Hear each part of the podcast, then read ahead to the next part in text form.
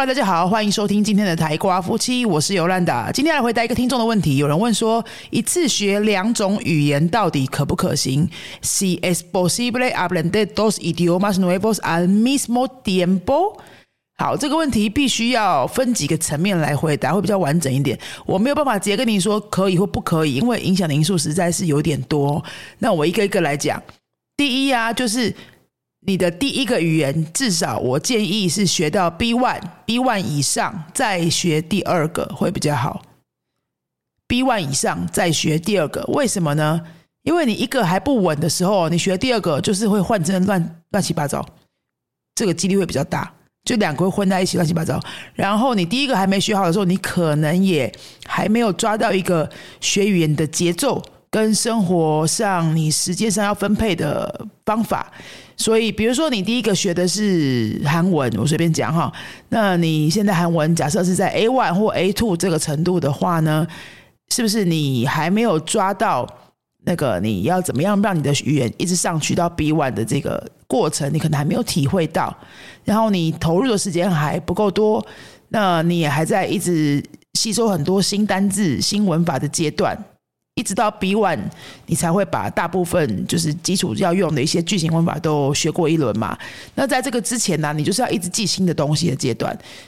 通常一个就是有负担的了。那如果在这个阶段的时候，你也第二个加进来的话，你就是会要一直记两个一样，就是两个语言的新东西，有很多新的单词，有很多新的资讯要一直记哈。我觉得负担会有点大啦。那么当然也是有人成功，也是有人例外成功哈，就是说。一个 A two，然后学第二个，两块两个都学的很好的，一定都有，一定都有。我现在只是说我自己的自身的这个经验跟几率上的问题。如果你是一个有一般工作量的工作的社会人士，你剩下的时间非常有限嘛，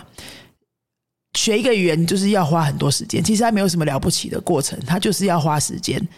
你就算是对你，当然很重要的是把。那个正确的方法找到，用有效率的方式学，但是呢，他该花几百个小时投入的时间，就一定还是要累积到那边。只是说，你要是你没有找到对的方法的话，你有可能花一两千个小时还弄不好，对不对？那如果你效率是好的，方法是对的，找到适合的方法，你可能就是几百个小时就可以了。那还是几百个小时啊，所以你。如果是两个语言，就是两倍的时间呐。那我建议你的就是，第一个到 B one 之后呢，你哎，你已经差不多可以有对话能力了。然后你不用一直在记很多新的东西，你就是只要 B one 学过这些内容嘛，一直反复的练习，去深入、去深化，然后让那些更多的东西变成长期记忆。好，那个记忆的负担就是比较小一点的。这个时候你学第二个，应该就是比较 OK 的。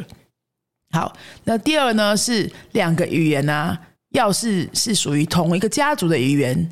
你就一定要把握我前面说的第一个原则，什么意思？假设你学西班牙文加意大利文，你的西班牙文到 B B one，然后你学意大利文，那 OK。如果你的西班牙文在 A one 或 A two，你学意大利文，就是一定是会百分之九十的几率就是会是一个灾难呐。假设你是西班牙文 A two，然后去学韩文，然后你时间掌握的不错。哎，那或许还是有有不错的结果，因为西班牙文跟韩文完全不像嘛。但是如果你是第一个学西班牙文学到 A two，然后在意大利文开始学，就应应该是灾难的几率蛮高的。有些人会说，哎，不是比较像，应该学的比较快吗？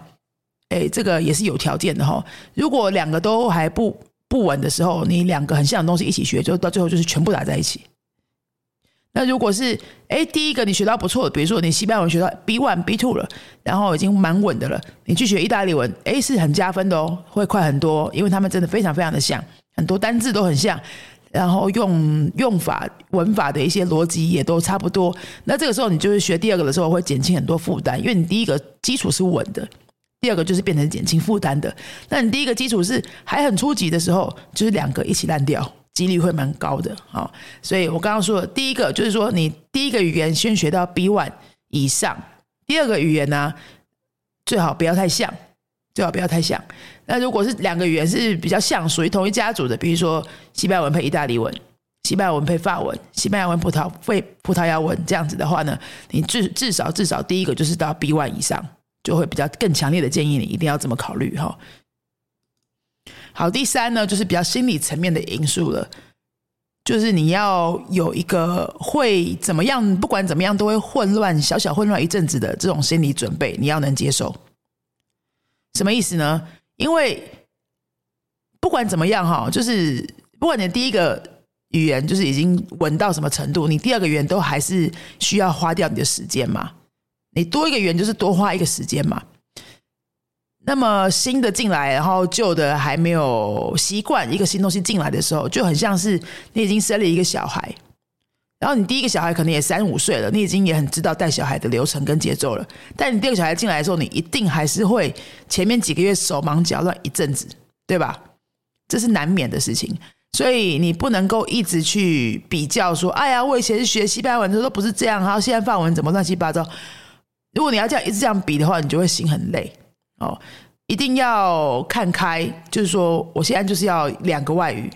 可能我还有原本的英文，然后就是三个外语在那边搞，那么一定会有乱的时候，一定会有这边忘了，那边想不起来，或是哎，我讲西班牙文的时候，意大利文一直跑出来；我讲法文的时候，西班牙文一直跑出来，这种情况会不断的发生。那么不要去责怪自己，不要去责备自己，就是去接受它，它就是一个必经的过程，然后心里要平静。就告诉自己说，反正这些过程我就是去体会它，啊，去跟它共存。然后那个时间到了的时候呢，大脑会自己慢慢的把两个语言、三个语言的模式就分开。那么像我，我学西班牙文，大概是学到也是差不多 B one、B two 的时候学法文的，应该是对了，B one、B two 中间左右，可能快要 B two 了哈。然后学法文的，那学法文的时候呢，就非常非常的快。比起班上的同学啊，因为班上同学其他人都是第一次接触欧洲语言，只有我一个人是已经有学过其他的欧洲语言，而且还是同一个家族的。所以像比如说，呃，我的法文班的同学第一次在体会什么叫做动词变化，六个人称都要变的这种时候，大家都还在哀叫，说什么一个动词要变六个，还要继续花一点精神去接受这件事情的时候呢？哎，我不用了，因为我早就知道它就是这么回事，它一定会有六个。而且我也早就知道，它一定有十几个时态，然后每一个时态都有六个。这个我已经不需要再惊讶了，我不会再花精神跟力气在那上面，我就直接接受它，然后就开始练习这样。那我也不用在说话说法文的时候，一直我也不会一直忘记说，对哈，这个要变化这件事情已经变得很自然的了。但是我的法文班同学呢，因为第一次接触嘛，所以他们会很自然就一直想要讲原形动词，就跟我第一次十八岁第一次学习文的时候一样。因为一个新的概念，你就是要花比较多时间让你的大脑去习惯嘛。所以哈，这个心理准备，请你做好。假设已经决定了，你现在假设是日文到 A two 啊 B one B two 了，然后你现在要来学西班牙文，你会有一小段时间你在讲西文的时候，脑子一定有日文跑出来，或是老师在问你问题的时候，就是不小心想要用日文回答，这个都很正常。不要去责怪自己，不要去批判自己。我台湾学生就是很会批判自己，哎呀，我都这样，到现在还是乱七八糟。你一直批判自己的时候，你就会越学不好。你反而要告诉自己说，对了，这个就正常的，反正我现在就学两个嘛。我的大脑已经比别人多开发好几个部位，有没有？因为别人没有这些第二、第三、第四外语啊，但你有啊，所以你大脑工作量比别人大，你以后被开发的这个空间就比别人多。第四呢，你要有心理准备，就是你真的会花蛮多时间在语言上面的哦。一个语言呢，从零到 B one、B two，起码都是好几百个小时的事情，三五百个小时哦，跑不了的。三五百个小时，也就是说，一天你花一小时，持续不断，一年三百六十五天，加起来可能就是一年之后有 B one，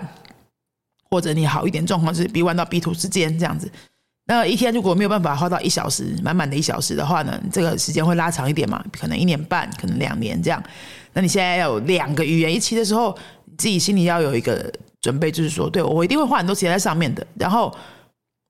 我要的成果不一定是不一定是在我预期的时间会发生，因为你现在有两个要顾嘛，就很像说你好好的照顾一个小孩，跟你的心力有限的心力要照顾两个小孩，你给你能够分给两个小孩的注意力一定是有限的，比起一个小孩来说哦。那假设你原本是学西班牙文，现在要去学葡萄牙文。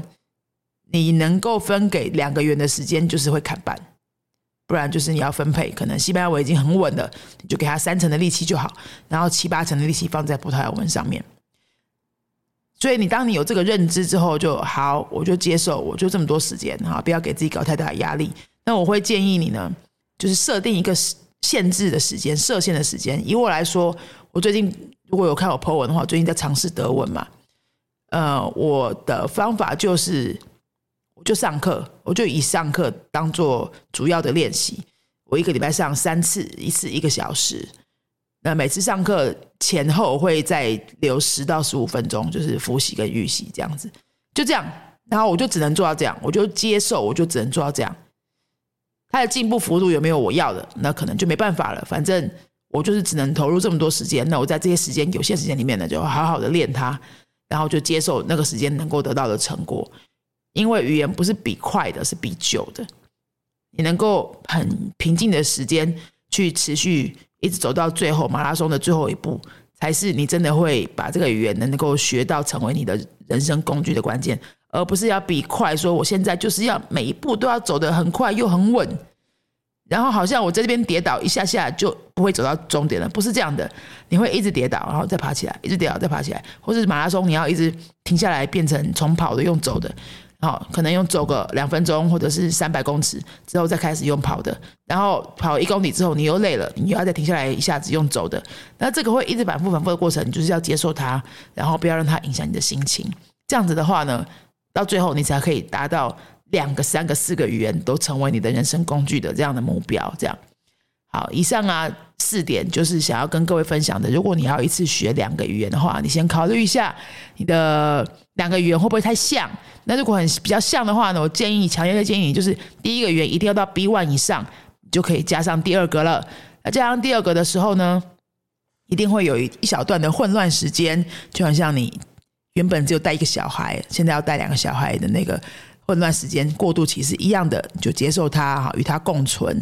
然后你一定要一定要有个预知，就是说我一定会有乱七八糟的时候，然后一定有心不从人愿的时候，然后我能够花在上面的时间就是这么多。呃，不要把自己逼疯了，说啊，我这边没不好，那个不好，要考试什么的。好，你现在就这么多时间，然后。你能够花在时间上面的时间，就好好享受它。剩下的就是没关系了，